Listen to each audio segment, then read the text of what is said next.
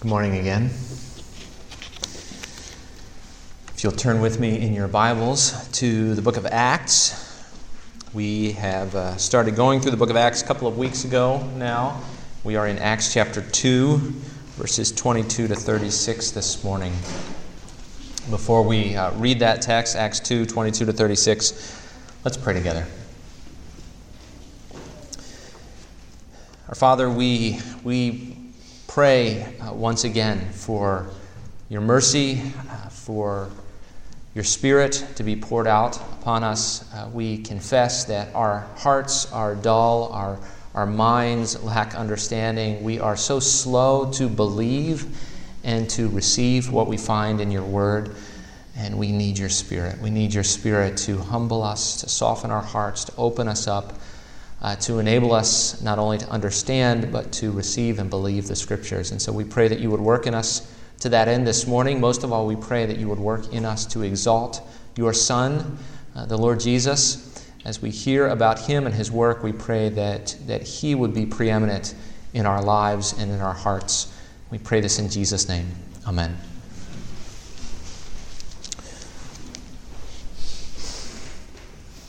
Acts chapter 2 beginning with verse 22. Men of Israel, hear these words Jesus of Nazareth, a man attested to you by God with mighty works and wonders and signs that God did through him in your midst, as you yourselves know. This Jesus, delivered up according to the definite plan and foreknowledge of God, you crucified and killed by the hands of lawless men. God raised him up loosing the pangs of death because it was not possible for him to be held by it. For David says concerning him, I saw the Lord always before me, for he is at my right hand that I may not be shaken. Therefore my heart was glad and my tongue rejoiced. My flesh also will dwell in hope. For you will not abandon my soul to Hades, or let your Holy One see corruption. You have made known to me the paths of life. You will make me full of gladness with your presence.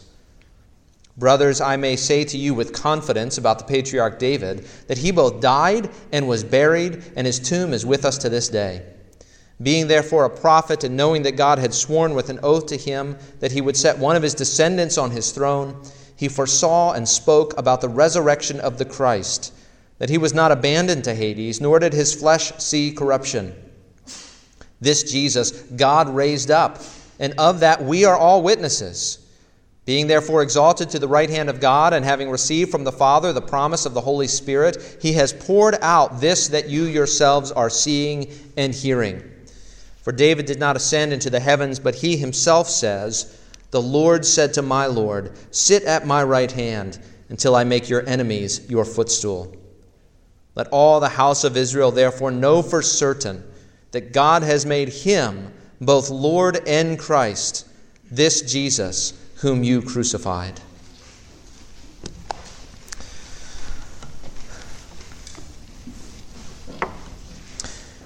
Well, we live in an age that is filled with self help books and infomercials.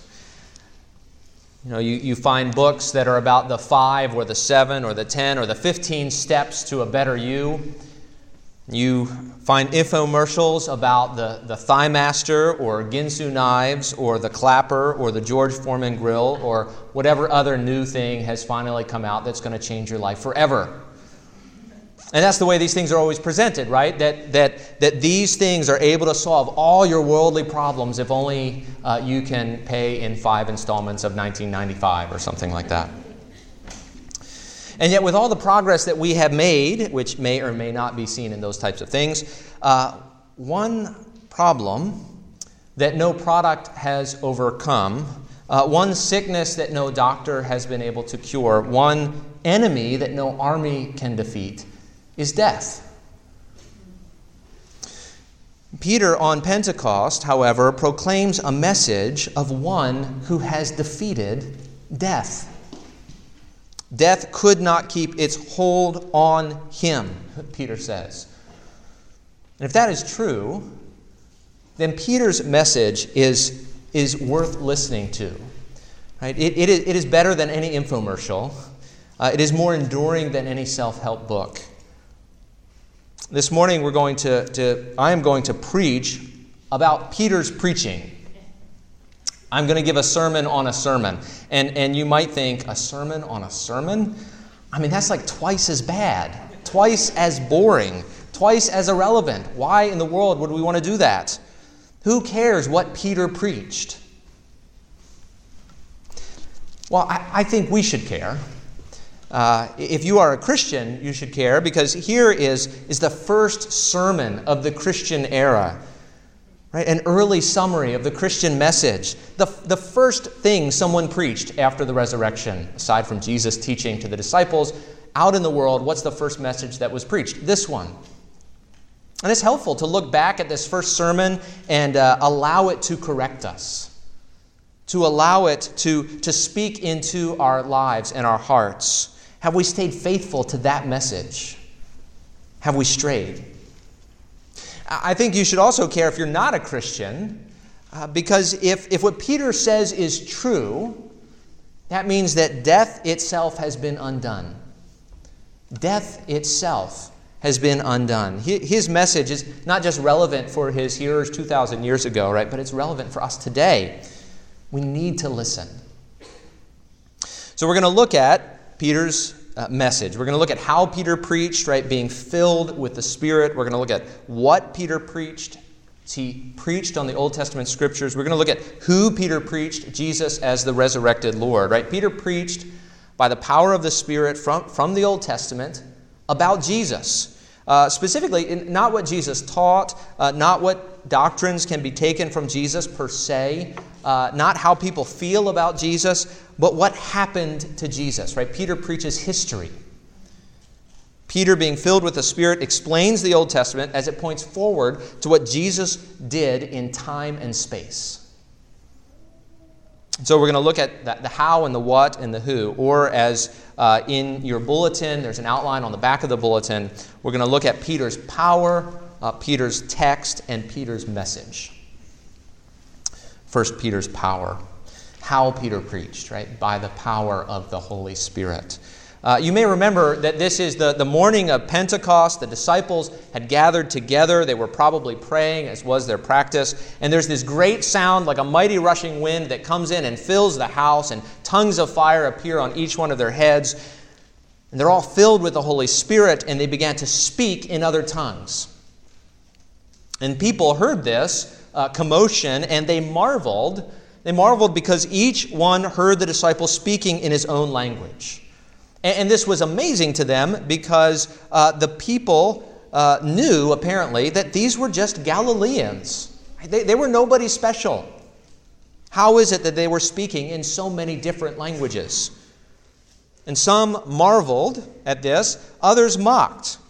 Verse 13 tells us uh, uh, others mocking said, They are filled with new wine. You know, what's all this ruckus? Well, they must be drunk. Got, that's got to be the only excuse, the only reason.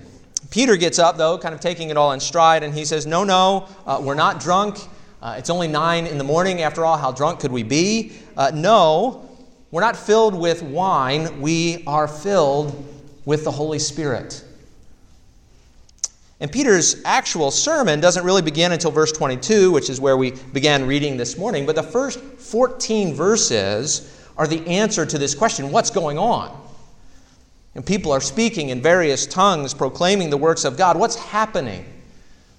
And Peter's answer is in fulfillment of Joel's prophecy, which he quotes, we are filled with the Spirit. Now, uh, the, the sign of being filled with the Spirit throughout Scripture is speaking about Jesus. Uh, it, speaking in various tongues is unique. It, does happen a couple of times in the book of Acts, but speaking about Jesus is what happens every time the Spirit fills someone. Spirit fills them and they speak. Out of the overflow of the heart, the mouth speaks. When the Spirit fills us to overflowing, our mouths speak about Jesus. You see it in Acts chapter 4, verse 8, which tells us then Peter, filled with the Holy Spirit, spoke to the Jewish leaders about Jesus.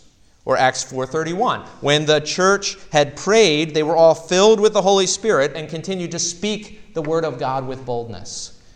Or Acts 13 verses 9 and 10, Paul, filled with the Holy Spirit, looked intently at him and said, See, the filling of the, the filling of the Spirit leads to speaking the message of God. And this uh, accords well with Jesus' words in Matthew chapter 10 uh, that when the apostles would speak before others about the kingdom, it would be the Spirit of their Father in them doing the speaking. And here's the point the point is that, that the noise that some interpreted as drunkenness was due to the filling of the Spirit, who overfilled their hearts so that they spoke about the mighty works of God in the cross and in the resurrection. Peter, too, uh, being so filled, he, he got up to speak about the same thing. What that means is for us, at least in part, right, if you want to speak about Jesus with boldness, pray, pray to be filled with the Spirit. And being filled with the Spirit is actually a command in Scripture. Did you know that? It's in Ephesians chapter 5, verse 18. And it says, Do not get drunk with wine, but be filled with the Holy Spirit. Jesus says in Luke 11, verse 13, If you then, who are evil, you got you gotta love how Jesus speaks to us, right? Uh, if, if you then, who are evil, know how to give good gifts to your children, how much more will your heavenly Father give the Holy Spirit to those who ask him? This is the mark of being filled with the Spirit, not speaking in different languages that happened a couple times in Acts, uh, but speaking about the mighty works of God, right? Speaking about Jesus. We would say, sharing the gospel, telling other people about the cross and the resurrection. Now, there, there are two things to add to this. Uh, the first is those who heard the disciples speaking in language, in, in different languages, say this in verses 7 and 8. Uh, they, they were amazed and astonished, saying, Are not all these who are speaking Galileans? And how is it that we hear each of us in his own native language? Now, as I read that verse, I, I thought of this question How did they know that they were Galileans? I, I guess we don't really know how they knew. Um, here, here's my guess. I admit that it's speculation, but it's reasonable. Uh, how did they know that they were Galileans? Well, maybe they spoke with a Galilean accent. I mean, that's all they, all they knew about these people is what they heard, right? They heard them speaking in various languages, but they knew they're Galileans. Maybe they spoke with their Galilean accents, right? So the Spirit empowers them to speak in other languages, but nevertheless, they speak with their own tongue, which means they speak with their own accent. Here, here would be the lesson I would take from this, if any is to be taken that when the Spirit fills you to speak of Christ, you do that in a way unique to you, right? You still speak with your Galilean accent. And so pray for the filling of the Spirit that He would use us to speak His grace in Jesus in ways that make sense for us but are powered by the Spirit of God. If we speak, if we are to speak of Jesus, it must be by the Spirit in ways specific to us as individuals. The Spirit fills us, but it's still we who speak. We tell others about God's grace in the cross. Second, let me, let me point out something else that's going on here. This same Peter, interestingly enough, the same Peter who gets up on the day of Pentecost and speaks with boldness, being filled with the Spirit, when talking about spiritual gifts in 1 Peter, uh, he recognizes that not everyone is given gifts for speaking. So 1 Peter chapter 4 verses 10 through 11 uh, as each has received a gift use it to serve one another as good stewards of God's varied grace. Whoever speaks as one who speaks oracles of God, whoever serves as one who serves by the strength that God supplies, in order that in everything God may be glorified through Jesus Christ. And so the question comes to mind, at least it comes to my mind, is speaking about Jesus, this exclusive sign of being filled with the Spirit, or not? Uh, is it speaking, is speaking one sign and serving another, right? There are two different gifts there mentioned in 1 Peter speaking gifts and serving gifts. And, and so, on the one hand, I, I think we, we want to recognize fairly, as Peter does, that everyone is given different gifts by the Spirit. Right? Everyone is given different gifts, different abilities, different uh, strengths, uh, and gifts to serve the body of Christ. That means some are going to be more prone to speak, right? Uh, uh, some will be teachers, some will be evangelists, some will be apologists for the Christian faith, others will not be.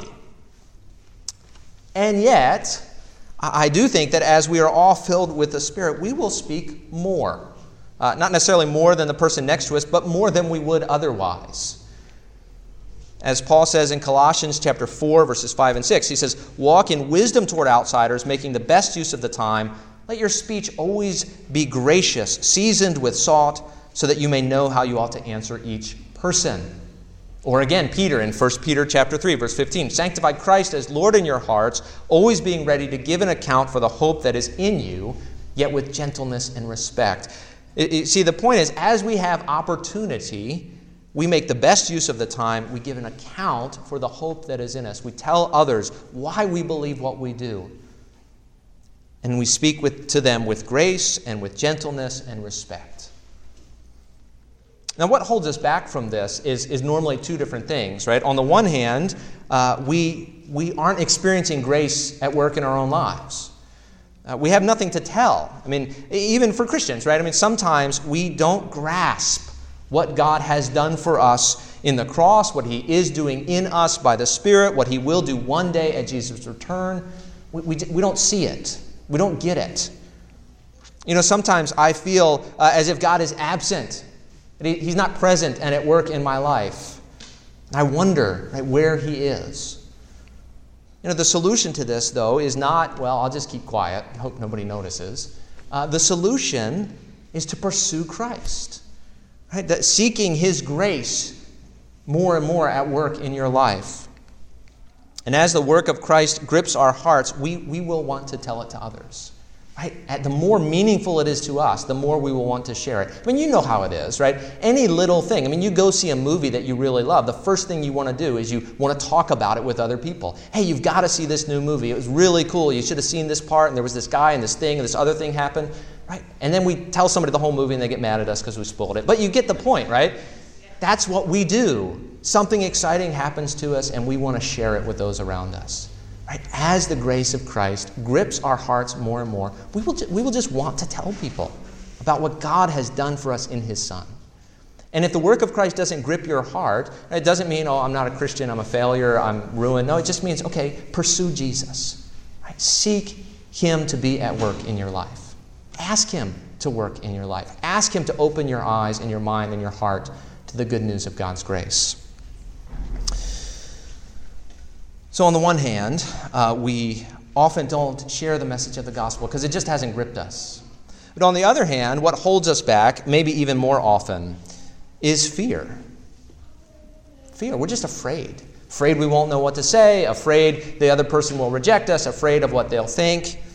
And yet the scriptures tell us that God has not given us a spirit, capital S, given us a spirit of fear, but of power and of love and of self control, 2 Timothy 1 7. And so we need to pursue Jesus and pray. Pray to be filled with the Spirit. And then you will both have something to say as you grow in your understanding of the gospel and boldness by the Spirit to say it. So, Peter's power. How did Peter preach? He was filled with the Spirit. If you want to be a witness to Jesus, right, pray for the same thing the Spirit would fill you and empower you to speak with boldness. Second, Peter's text. What Peter preached, the Old Testament scriptures. Uh, first, notice Peter uh, preached not simply whatever was on his heart, uh, he preached not from the New Testament, because there was no New Testament uh, Peter preached Jesus from the Old Testament scriptures. Why did he do that? Well, Peter understood that the Old Testament was God's inspired word, and Peter saw Jesus as fulfilling that Old Testament word. Peter saw David as writing about Jesus. You might read Psalm 16, you might read Psalm 110, and you might think, oh, this is about David. But, but Peter sees these reads these Psalms and he sees that these are about Jesus. That God has now fulfilled what he promised, which of course means God is faithful. Uh, though it may have taken a thousand years from David to Jesus, God kept his promises. What God revealed to David eventually came about. Our God keeps his promises. Right? Sometimes when, when we're in the middle of our struggles, in the middle of strife, we wonder whether God is faithful. We wonder whether God can come through. We wonder what he's doing and where he is and when he's going to show up. God gave promises to David uh, about the year 1000 BC, promises of a descendant who would not see decay. And yet, descendant after descendant of David died. And here comes Jesus, another descendant of David, and he too dies. And it looks like God's promise is going to remain unfulfilled yet again. But God. But God raised him from the dead. When all human hope was lost, then God acted. Now, I don't know what you're going through, and, and, but I can say this God tends to work at the last minute. He tends to work at the last minute to overturn evil for his purposes. He tends to work at the last minute to use our bad deeds for his good ends. And he does that in a way that, that highlights his grace and power at work in our life. It's when all human hope is lost, when we can, when we can take none of the credit, God often steps in to show his power and his mercy and his grace. And so let me encourage you God is faithful, he cares for his children. God promised a descendant who would not taste decay. God fulfilled the promise of that in uh, of that psalm in Jesus. He has fulfilled he will fulfill his promises in your life as well as we trust him. Well, Peter quotes uh, two psalms here in particular. He echoes others, uh, which actually brings up a question that, that I often think of about the Psalms. Uh, a tangent, maybe, but a, an important question. And, and that is as we read through the Psalms, are there a certain number of Psalms that are, quote, messianic? Maybe you've heard that phrase, the messianic Psalms. And uh, is it the case as you read through the book of the Psalms that, that uh, some Psalms are about Jesus, but other Psalms are about David, other Psalms are about Israel? Well, I think the best answer to that question as you read through the Psalms is that, on the one hand, all the Psalms are about David and Israel and others in the Old Testament, and all the Psalms are about Jesus. Now, how can that be? Well, in part because Jesus comes to replay the story of Israel, to replay the history of David. But this time, Israel is obedient, and David reigns forever. And Peter can preach from the Old Testament because that's what Jesus taught him to do. Luke 24, verses 44 to 48, Jesus said to the disciples, These are my words that I spoke to you while I was still with you, that everything written about me in the law of Moses and the prophets and the Psalms must be fulfilled. And then he opens their minds to understand the scriptures and said to them, Thus it is written that the Christ should suffer and on the third day rise from the dead, and that repentance for the forgiveness of sins should be proclaimed in his name to all nations, beginning with with Jerusalem, you are witnesses of these things. See, that the whole of the Old Testament scripture, Jesus says, the law of Moses and the prophets and the Psalms, the whole of the Old Testament points forward to him. Now, I think we are often slow to believe this, uh, even in the church, or even maybe slow to grasp what it really means. Uh, you know, we tend to neglect our Old Testaments, right? I mean, it is old after all. It's the Old Testament. Everybody knows that new is better. That's why we sell just the New Testament, right? Because who needs the Old Testament, right? Just get to the good part. Um, I would challenge you, though, that if you don't know your Old Testament, you won't fully understand the New. Uh, the, the, New Testament records the climax of the story. You cannot comprehend the climax of a story unless you read the rise of the tension leading up to it. Jesus is the resolution to a story. If you want to understand Jesus, you need to, to know the whole story. The, the Father is faithful, right? And He sends His Son, Jesus, to come to fulfill the promises, to complete the story, to resolve the tension, to kill the dragon, to rescue the princess, right? To fight the final battle scene. It's the Old Testament that prepares us for that climax, that gives us the language and the symbolism and the, the narrative that leads us to the cross. Apart from that, we can't understand, at least not fully. We can't understand what Jesus is doing. So, Peter's power. How did Peter preach? He was filled with the Spirit. Peter's text, what did Peter preach? He preached the Old Testament scriptures as they were about Jesus, as they culminated in the cross and in the resurrection. Third, Peter's message. Who Peter preached, right? Jesus as the resurrected Lord. Uh, first, uh, note that this is Pentecost, right? This is the day of Pentecost. The Spirit has come with signs and wonders. Uh, people want to know what's going on. Peter says God has sent the Spirit in fulfillment of the prophet Joel. And then, just when you expect Peter to launch into an explanation of the person and work of the Holy Spirit, Peter preaches a sermon not on the Spirit at all, but on Jesus. Verse 22, right? Men of Israel, hear these words Jesus of Nazareth. And then he goes on. The Spirit is not the topic of Peter's sermon on Pentecost. Why not? Well, this is what Jesus said the Spirit came to do in John chapter 15. Jesus says, But when the Helper comes, whom I will send to you from the Father, the Spirit of truth, who proceeds from the Father, he will bear witness about me. The Spirit comes to point us to Christ. That's why the Spirit came. Where the Spirit is, there Christ is glorified. And we've already seen that in another way, right? That when the Spirit fills someone, what do they do? They speak about Jesus. And if, true, if Peter is truly filled with the Spirit, then what would we expect him to do? Speak about Jesus. What do we find Peter doing in Acts chapter 2? Speaking about Jesus. Peter's message is not primarily a message about the Spirit, Peter's message is about the risen Lord, the one whom the Spirit came to glorify. So, on the one hand, Peter's message, as we look at it, it's not about the Spirit, but about Jesus. On the second hand, Peter's message is not about what Jesus taught, but about what Jesus did. Now, the, the, what Jesus taught is important. We read about it in the Gospels. There are four of them. Jesus does a lot of teaching in the Gospels. And yet, that is not the focus of Peter's sermon. Verse 22 Right? Jesus is attested to, to by God by works and wonders and signs.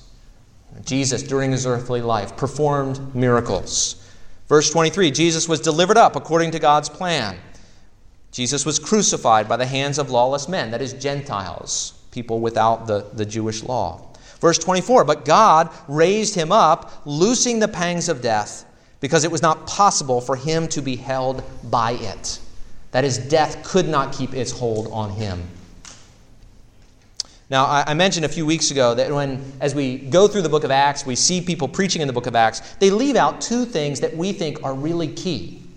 Uh, no one ever talks about the love of God in the book of Acts. Uh, you'll search in vain to find it, it's just not there. And no one goes into a detailed theory of the atonement. They, they talk about Jesus' death and resurrection, but they don't go into the details of the atonement. Now, why would that be? I mean, it seems really odd to us. It's not because Luke didn't believe that God loves us. It's not because Luke didn't have an understanding of the atonement, right? He connects the death and resurrection of Jesus with our forgiveness. But the focus of Luke is not on the theory, but on the history. The focus is on what Jesus did, and then the implications now of that for us. And so Luke, Luke moves from what Jesus did in verses 22 to 24 to the Old Testament. Right? Makes perfect sense. Go to the Old Testament. You want to understand something? Go to the Old Testament. That's what Peter does, that's what Luke does. Uh, the Old Testament for Luke allows us to interpret Jesus' actions aright. So, verses 25 to 28, uh, verse 25, for David says concerning him, concerning Jesus, I saw the Lord always before me for he is at my right hand, that I may not be shaken. Therefore my heart was glad, and my tongue rejoiced. My flesh also will dwell in hope. For you will not abandon my soul to Hades, or let your Holy One see corruption. You have made known to me the paths of life. You will make me full of gladness with your presence. David speaks of his confidence in the Lord, verse 25. A confidence which makes him glad despite opposition, despite trials, despite troubles. In fact, if you, look back at Psalm chapter six, uh, Psalm 16, Psalm 16 begins, "Preserve me, O God, for in you I take refuge." See, David essentially says, "Look, I know my life is difficult now. There are troubles, or I wouldn't need refuge. I wouldn't need preserving if my life wasn't in danger." And David was was in difficulty. He was hunted throughout his life, hated, uh, despised, defamed, rejected throughout his life by his brothers, by his father in law, by his sons, right? All of those closest to him are always out to get him. But David's confidence is in God. Preserve me, O God, for in you I take refuge. David knows that God will not abandon him, whatever trials he goes through. And yet, Peter makes this move on Pentecost in verse 29. He says, Brothers, I may say to you with confidence about the patriarch David that he both died and was buried, and his tomb is with us to this day. You see, David spoke so eloquently about God not abandoning his soul to the grave, about not letting his Holy One see corruption, and then David died and went into the grave and saw corruption. Now we have three options here, right? On the one hand, some would say, well, David was just speaking in hyperbole, right? We, sh- we shouldn't take his words so literally. When David said, You will not abandon me to the grave, he didn't actually mean, You will not abandon me to the grave. He just meant, You will protect me throughout this life. Hyperbole, okay, maybe. Second way of uh, taking this is that David was just wrong, right? that God was not faithful to David. David entrusted himself to the Father, and the Father abandoned him to the grave. Or, third, you have Peter's view that David was a prophet. So, verse 30 Being therefore a prophet, and knowing that God had sworn with an oath to him that he would set one of his descendants on his throne, he foresaw and spoke about the resurrection of the Christ, that he was not abandoned to Hades, nor did his flesh see corruption. This Jesus God raised up, and of that we are all witnesses. See, here's Peter's argument uh, the resurrection of Jesus shows that he is the Holy One spoken of by David. David's descendant who would sit on David's throne. He is the Christ, the Messiah, the anointed king. This Jesus God raised up, and of that, we, the early disciples, especially the apostles, right? Of that, we are all witnesses. The apostles bear witness to the resurrection of Jesus as the Son of God in fulfillment of the plan of the Father. They saw Jesus risen from the dead. That's both the historical action, Jesus risen from the dead, and the eyewitness testimony. They saw it and spoke about it. The Old Testament then gives us the meaning of it. Jesus is God's Holy One, the Messiah, the Christ who was not abandoned to the grave. Now, for Peter, there's more, actually. He goes on, right? Uh, th- th- this present pouring out of the Spirit is proof that Jesus has ascended to the Father. Uh, verse 33 Being therefore exalted at the right hand of God, and having received from the Father the promise of the Holy Spirit, he has poured out this that you yourselves are seeing and hearing. Pentecost, uh, the pouring out of the Spirit, was the sign on earth that Jesus had taken his throne in heaven. Pentecost is the sign on earth that Jesus sat down at the right hand of the Father in heaven. Psalm 68 uh, is an enthronement psalm. It's, it's about God's enthronement in Jerusalem as the ark went up to the temple and took its rightful place in the most holy place. Psalm 68, verses 18 and 19 say this You ascended on high, leading a host of captives in your train and receiving gifts among men, even among the rebellious, that the Lord God may dwell there. Blessed be the Lord, who daily bears us up. God is our salvation. Not only that, the psalm then goes on uh, uh about God, to say about God as he enters the holy place, that he then bestows gifts of power and strength on his people. So, uh, Psalm 68, verse 35 says, Awesome is God from his sanctuary, the God of Israel. He is the one who gives power and strength to his people. Blessed be God. This psalm is about the uh, procession of the ark into the temple in Jerusalem. But it's fulfilled in its fullness on the day of Pentecost when Jesus, God in the flesh, ascends to the heavenly holy place, receives gifts from the Father the gift of the Spirit, and then gives gifts to his people. That's what Peter says in verse 33. That's what happened Jesus, on account of his victory over death, is given the spirit of the new age as kind of a celebratory gift for what Jesus had done. And then Jesus gives his spirit to his people on Pentecost. The coming of, the Spirit is uh, the sign that Jesus has entered the holy place, has been given the gift of the Spirit from the Father, and so now pours out that Spirit as a gift on his people. And again, Peter, Peter demonstrates that. He proves that by another Old Testament quote Psalm 110. Look at verses 34 and 35.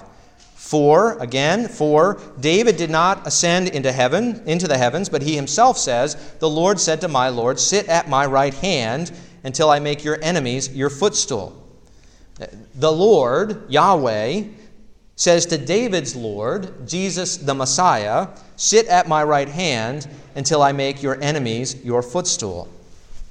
What is Peter's conclusion? Verse 36 Let all the house of Israel therefore know for certain that God has made him both Lord and Christ, this Jesus whom you crucified.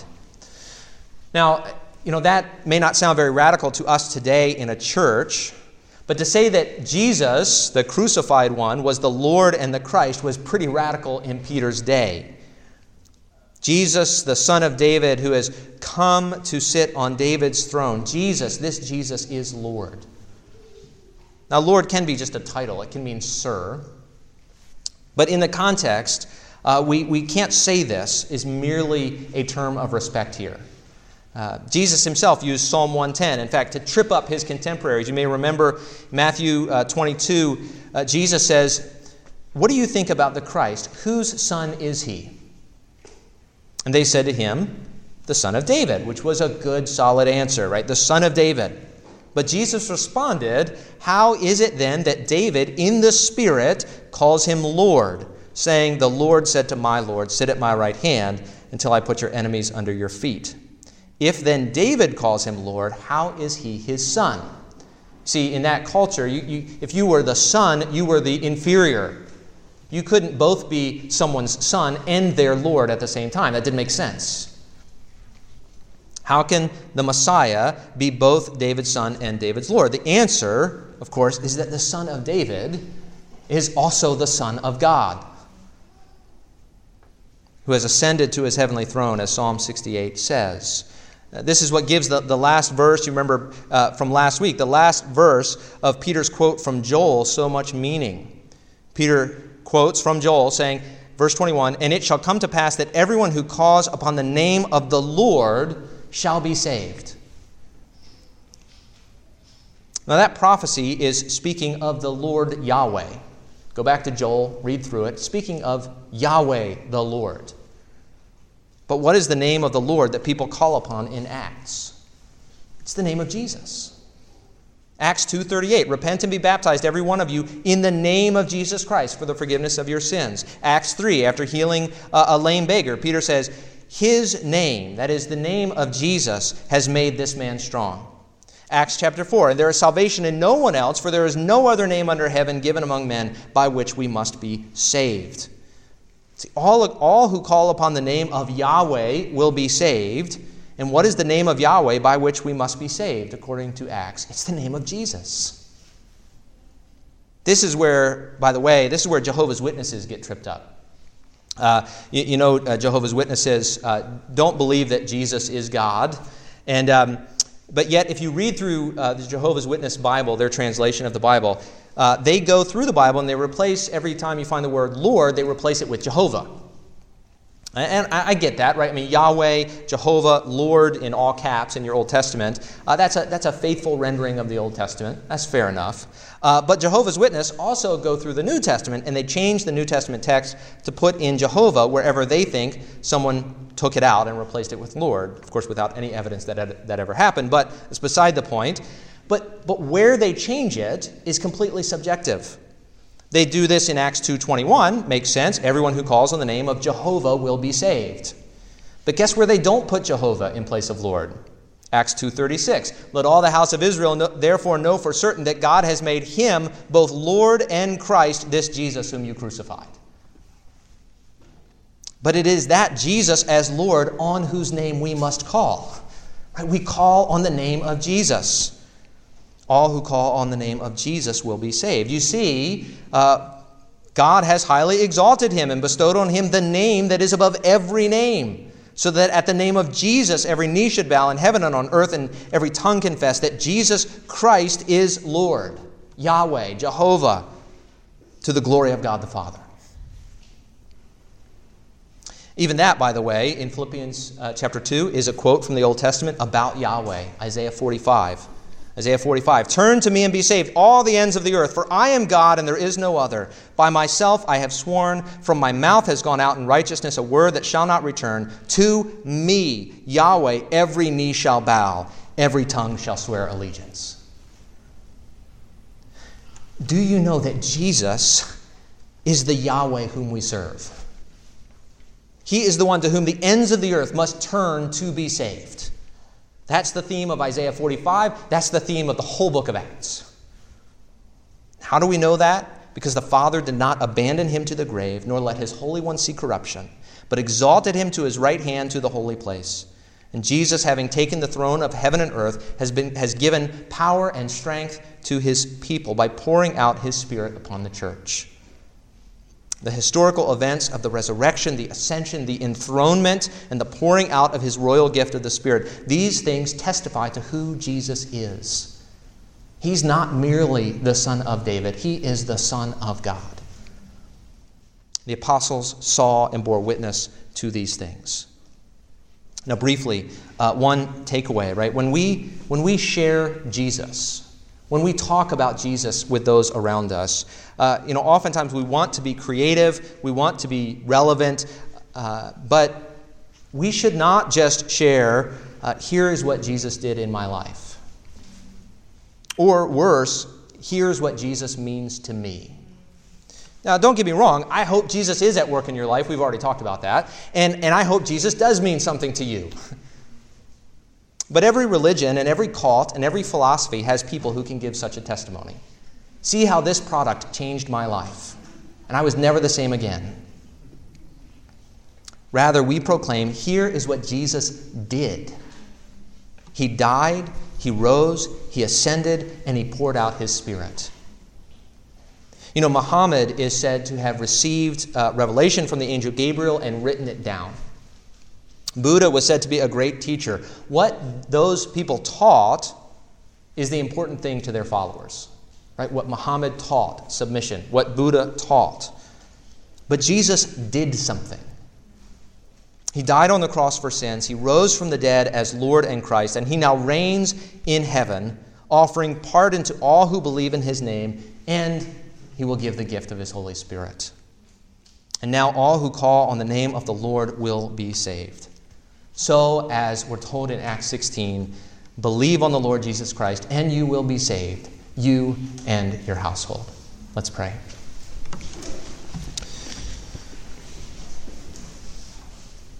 Our Father in heaven, we, we, we want to see and proclaim the risen Jesus in all of his glory. And so we pray for your Spirit, Father. We pray that your Spirit would fall on us, would open our hearts and minds, that we would see Jesus, see Jesus as the risen and ascended Lord, that we would see him not merely as the Son of David, but as the Son of God, who has been enthroned in heaven, over heaven and earth. Help us to see him. Help us to be excited about that, to be moved by that to marvel at that,